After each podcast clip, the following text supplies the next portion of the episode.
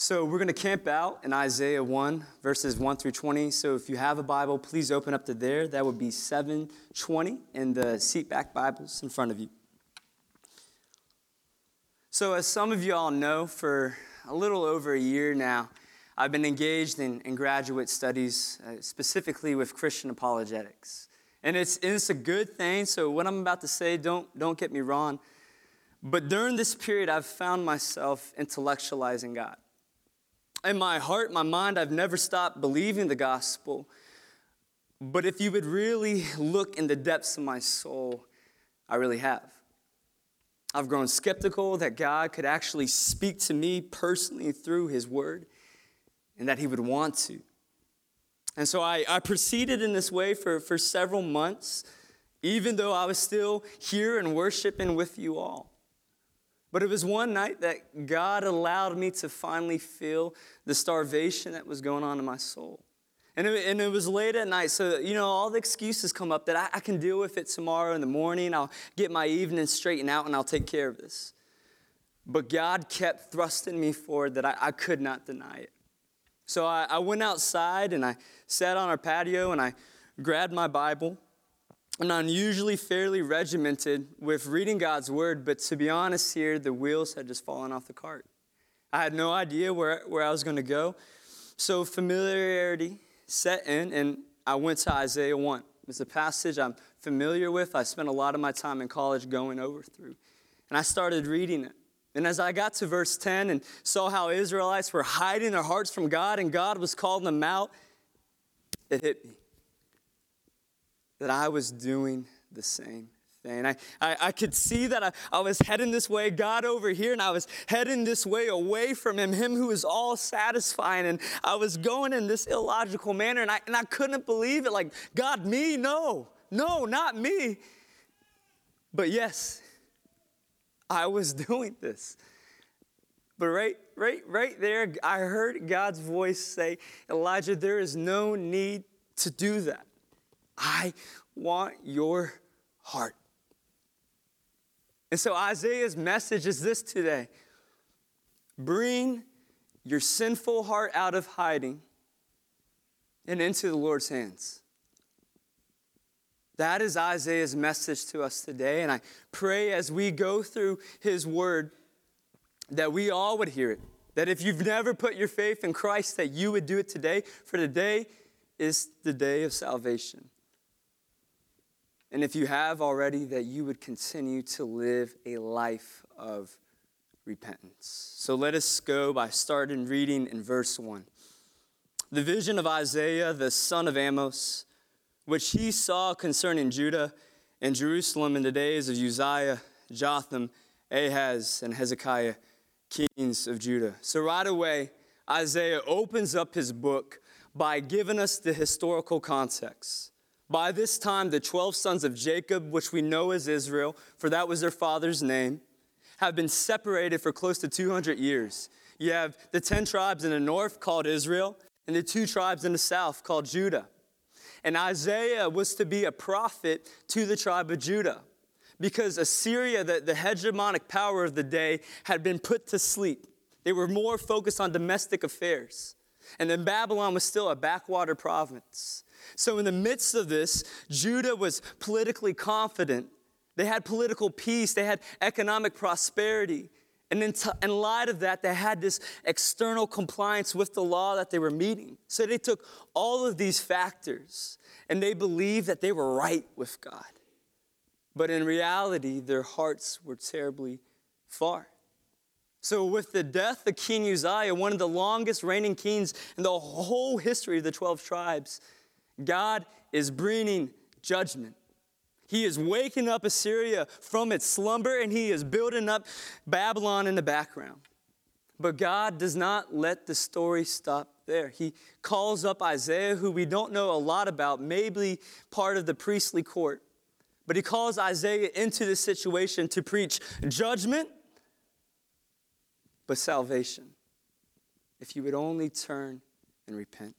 So let us pick up reading again in verse 2. Hear, O heavens, and give ear, O earth, for the Lord has spoken. Children I have reared and brought up, but they have rebelled. against me. The ox knows its owner, and the donkey its master's crib.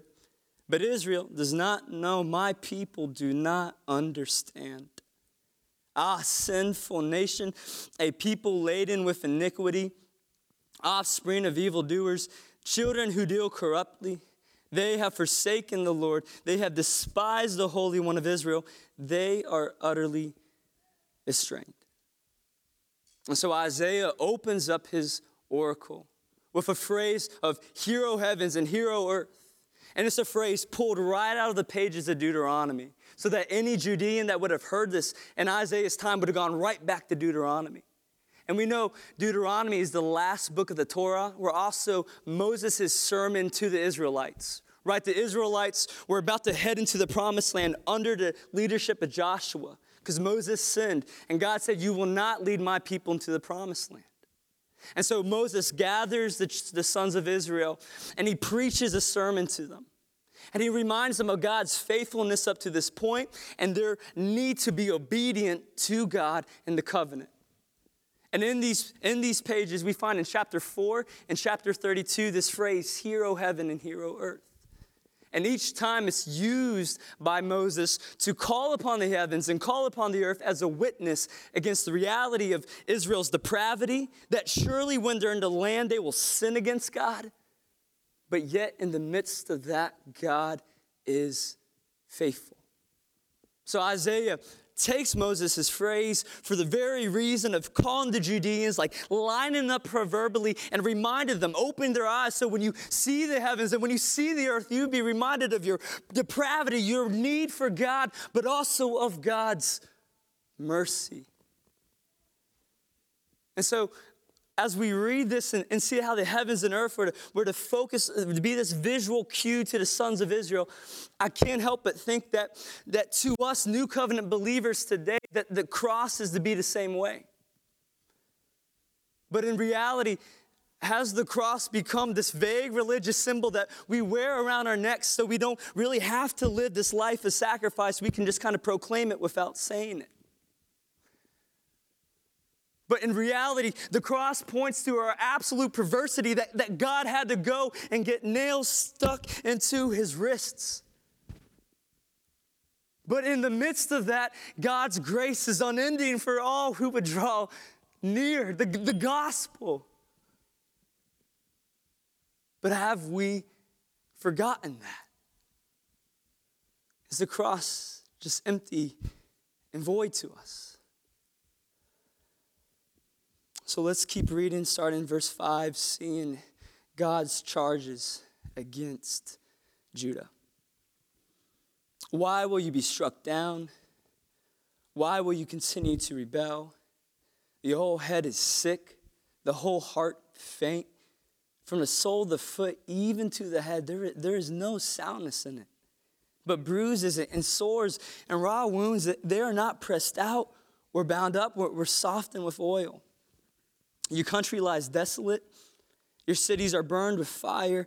In your very presence, foreigners devour your land. It is desolate, is overthrown by foreigners. And the daughters of Zion is, is left like a booth in a vineyard, like a lodge in a cucumber field, like, like a besieged city. If the Lord of hosts had not left us a few survivors, we would have been like Sodom and become like Gomorrah. And so Isaiah draws Judah close and gives them the indictment, gives them the diagnosis. Right in the last section, we see that they're described as revolting against the Lord. And the picture that we get of that is, is sin, is, is personal antagonism, it's, it's personal rejection of God. There's, there's no gray area there right? It, it's woven into our very fiber of our being, what the Greeks called the teleos. Our, our very end and purpose is to know God, to love God. That's what we were created for. And so when we reject that, we're, we're not just rejecting some vague purpose, but we're rejecting a person. We're, we're rejecting our Creator who wants to know us and who wants us to know Him. And Isaiah is saying that they're revolting against the Lord primarily because that is coming from a deprived source. Their actions flow from who they fundamentally are. And who they fundamentally are is that they have a sinful heart.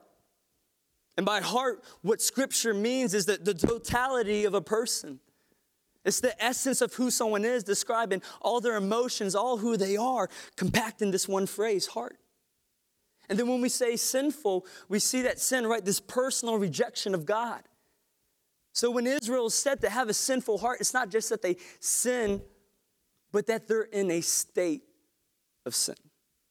They're in a constant state of rejecting God, of being away from God. Their hearts are out of alignment with their Creator.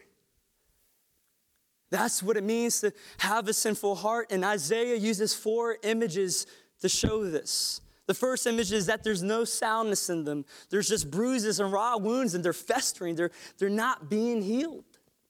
The second picture is the picture of the Deuteronomic curses falling upon them, them being kicked out upon the land, foreigners coming into the land, right? Because that's what Moses said. If you disobey the Lord, if you are not faithful to the covenant, this will happen. You will be kicked out, and foreigners will inhabit the land. The third picture is we have that Zion, the David city, Jerusalem, the city of peace, to be a light to the nations is like a cucumber shack. Right? So when the Israelites would, would go into the harvest season, they would build these shacks, and then when they would be gone, the shacks would stay there, but they had no purpose. They had no meaning. They weren't used. And then the last and maybe the most pungent purpose picture that, I, that Israel, the very people of God, are no different than Sodom and Gomorrah. And so the reality is, is we have a sinful heart. We're out of alignment with our Creator. Now, it may be said that empirical evidence simply does not affirm this. Right? When we we look at non believers, sometimes they're more ethical than believers. Sometimes they're more hospitable than believers. They open your homes to them and they, they love on you and they serve you as if you're one of theirs. So, so what do you mean that we have a sinful heart? We're what theologians call total depravity. What, what do you mean by that? Well, first we need to see that total depravity is primarily an indictment vertically, meaning we're out of out of access with God. And then only horizontally do our actions flow out. So everything that we do is not done in faith. Everything that we do is not to glorify, not to worship, not to love God. So, as good as our actions are and may look, they actually are nothing but filthy rags. And that's what God goes on to say in Isaiah. And a, and a, helpful picture of this is creation, right? When, when sin enters creation, it throws creation off its axis. And now it's inevitably heading towards destruction. It's this unalterable path. But in creation, we still see beauty. We still see the Himalayan mountains. We, we still see the Mediterranean seas. We still see pristine beaches. We see profound moments of beauty in creation. But none of those moments can take creation off its intended course, off its intended axis. None of those moments can save creation. And just like humanity, our hearts are going away from the Lord, out of access with Him, so we're heading towards destruction. But yet we see that humans have profound intellect. They have a sense of what is right, what is wrong. We see humans love and serve one another, but yet None of those moments can take humans off this path of destruction. None of those moments. So, the reality that Isaiah is giving us is that we have sinful heart, but he doesn't stop there. He goes forward and anticipates humanity's move. Our propensity to hide our sinful heart. So let's pick up back reading, starting in verse 10. Hear the word of the Lord, you rulers of Sodom. Give ear to the teaching of our God, you people of Gomorrah.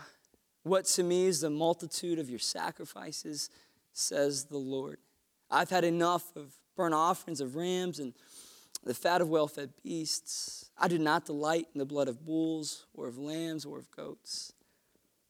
When you come to appear before me, who has required of you this trampling of my courts? Bring no more vain offerings to me. Incense is abomination to me. New moon and Sabbath and a calling of convocations. I cannot endure iniquity and, and solemn assembly. Your new moons and your appointed feasts, my, my soul hates. They have become a burden to me. I am weary of bearing them. When you spread out your hands, I will hide my eyes from you. Even though you make many prayers, I will not listen. Your hands are, are full of blood.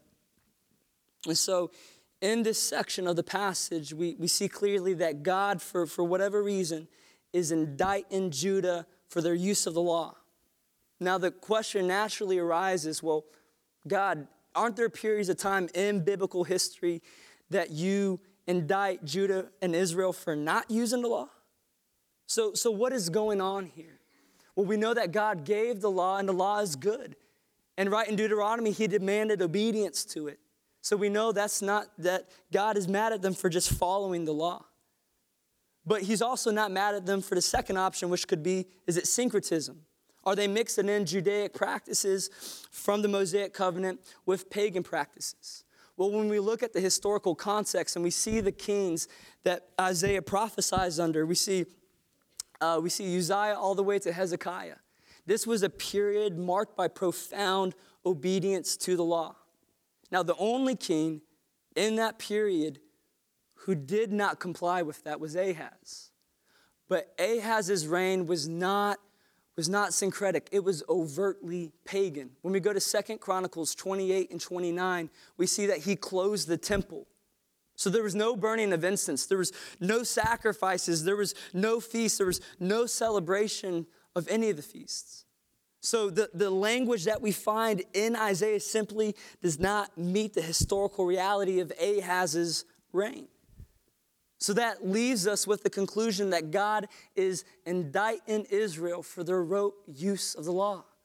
They were using the law not to foster piety, but to foster pride. Right? God gave the law not as a, a separate means of salvation, but in continuation with the Abrahamic covenant. It was to outline what was demanded of God's people. It had these external rites that showed them their sinful state but yet they could never meet up to these standards. So when they didn't meet up to these standards, they would take a hold of the sacrificial system that God gave and they would come through it to God in repentance, pleading for Him for their forgiveness, pleading for the day that He would finally absolve their sin once and for all. The law was to foster piety, not pride. But Israel instead, Judah instead, was using the law to hide their heart, to hide their heart from God, to hide their need from God. God says, This trampling of my courts. Now we need to see that we hide our hearts. It's, it's not just in the 8th century some random people that hide their hearts, but it's all of humanity that hides their hearts. Now, if you've never put your faith in Christ, I, I, know it may be said that how can we even have a knowledge of God, let alone why would I hide my heart from Him? I just want God to reveal Himself to me. Well, well, Scripture is clear in Romans 1 that all men are created with the knowledge of their Creator, yet they suppress that knowledge. So that tells us that humanity's life is a life of suppression apart from the Lord. And when we look at society and culture, think about the manifold ways that which we do this. Think about all the health as of late. Now, being healthy is great, but there seems to be this profound fixation upon it. And I can't help but shake. Is, is that us trying to scrub ourselves clean of this guilty sense that we feel, this unclean sense that we feel? Or think about this, this loving of political activism to the extreme. Is that an attempt to completely recreate society so we can absolve ourselves of the myth that there's something more than just something naturally wrong with man? Or think about the New Age movement. How we have this spiritual reality in us, right? Having a spirit, having a soul, but we don't want accountability. We don't want God with that spirituality, so we create this vague religion that allows us to feel those demands, but never once are we called to worship and submit to God. Think about the ways we deny our intrinsic worth, right? Because if we're seen to have intrinsic worth, that must mean there's one who puts that intrinsic worth upon us. But think about how we deny that intrinsic worth as a culture through abortion and the ways that we redefine our gender. Believers, we're indicted as well.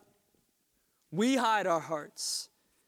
Have we allowed attendance at church and, and giving and our service even at church to absolve us from giving our day the day sacrifice to the lord giving every day to the lord as, as yours god or have we just kept it contained on sunday do we use prefabricated language to talk about like god is moving in our hearts but in reality we're just using template language that deceives ourselves and others is the God that we serve and the God in our hearts and our minds really the God of Scripture, or is it more akin to the American God?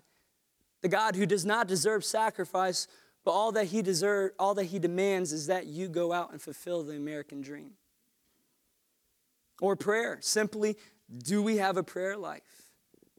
Modern Reformation magazine does these prayer seminars, and through them, they've basically concluded that 85% of Christians in the churches that they've interviewed do not have a prayer life. Is that us? Is that us? So the reality is is we hide our hearts.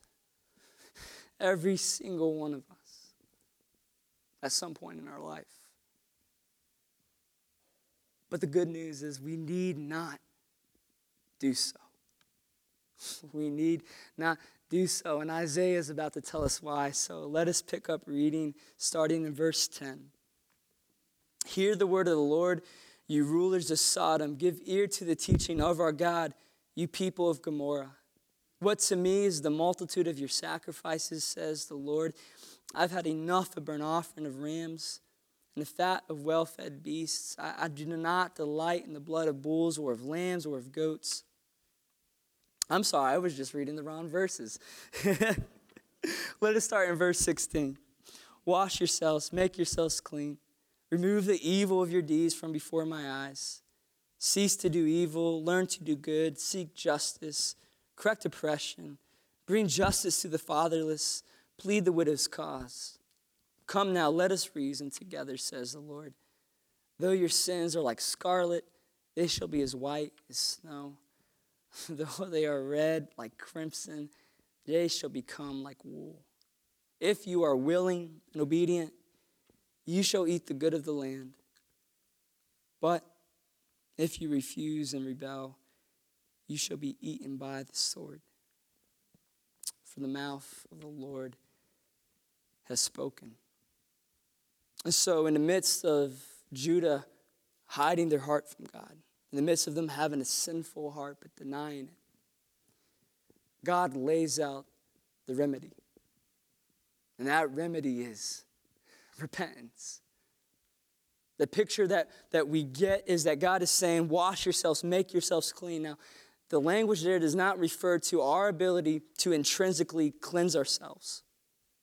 Rather, it refers of taking of hold the means that God has given right in the law to create a heart of repentance. So use the law according to its functional, to its actual purpose. And the picture that we get of repentance, all that repentance means is that we see that we tend to center our lives around ourselves. And then seeing that, hating that, and then moving, and then centering our lives around God. That is all that Repentance means hating, seeing your sin, hating your sin, and then turning and pleading to God for His mercy. Non believer, if you've never put your faith in Christ, I plead with you to see that you live in light of a holy God And after you, you leave here, you, you can't escape. God's not just in this building where He's not just some figment of our imagination, but He's all around. And you were created to know Him. And your ability to love, your ability to think, your ability to speak, your ability to emotionally and relationally connect is not random, but it's designed into you because God wants to know you. God wants to speak to you. God wants to love you. God wants to connect with you. But you need to repent. You need to turn away from your sin. You need to get down with the Lord and say, Lord, ask, I ask for your forgiveness. You have to, there's no other way because the other way is destruction. That is hard to swallow and that's hard to say, but that is it. That is it. Believer, I, I pray that as we read this passage and we see this passage, that we wouldn't say that repentance is just for the non believer. Or repentance is for the spiritually immature. But no, rather that we see we need to live a life of repentance. Repentance is not just saying, I'm sorry for what I've done, kind of this reactive stance, but it's proactive. It's saying, God, I know the propensity of my heart to wander each and every day. Would you please relieve me of that? Each and every day, God, I want you. I want your grace because you're more than me. And left to myself, I will absolutely destroy myself. God, give me your grace. Because you're better than life itself, Jesus. You're better than life itself. We need to repent. We need to repent. But, but in the midst of that, what sure hope do we have? I mean, is repentance is something that we like kind of shake, shake this instrument at God and hope that rain comes down? Is that what repentance is? No, no, God says that Surely, if you repent, it is effective, it is done. You will be made white as snow. And as we see Isaiah start in chapter one, and he builds up to this climax in his book, in Isaiah 53, we have the suffering servant. God's servant will come and He will bear our iniquities. He will bear our burdens, right? The guilt that we have, the debt that we must pay for having our hearts out of alignment with the Lord, Jesus took upon Himself and bore it. The picture that we get is that He was made a guilt offering.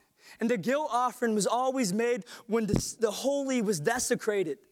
And specifically, we see in Leviticus 8 that when a leper contracted a skin disease, they would go out outside the camp right? This picture of being removed from God's presence. And before they could be brought back in, they had to make a guilt offering.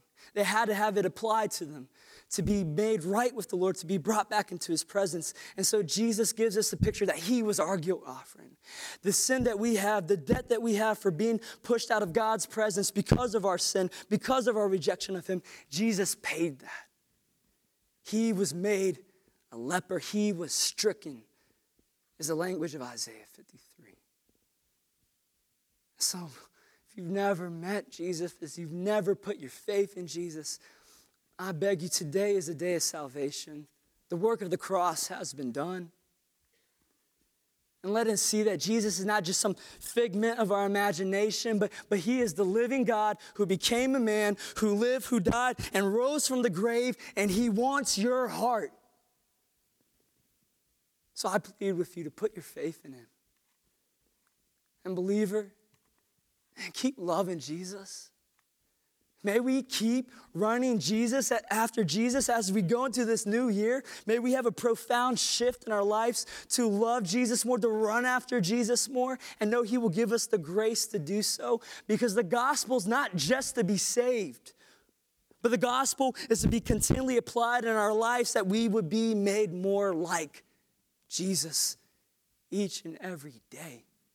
Don't grow sick of the gospel. And so I pray today that all of us, each and every single one of us, would, heed to God's word to take our sinful heart out of hiding and to bring it into the hands of the Lord. Because there, there is joy unending. There is joy unending in our Savior's hands. Let us pray. Father, you are merciful. You're good. And so we love you. We love you. And Holy Spirit, would you just work in our lives that we would fall head over heels in love with you and live this life of repentance where every day we turn to you for your grace. And we never hide our hearts and we never think that you're some cruel God who just wants to expose us to mock us. But you're a God who wants to expose us so you can save us. In your name, Jesus. Amen.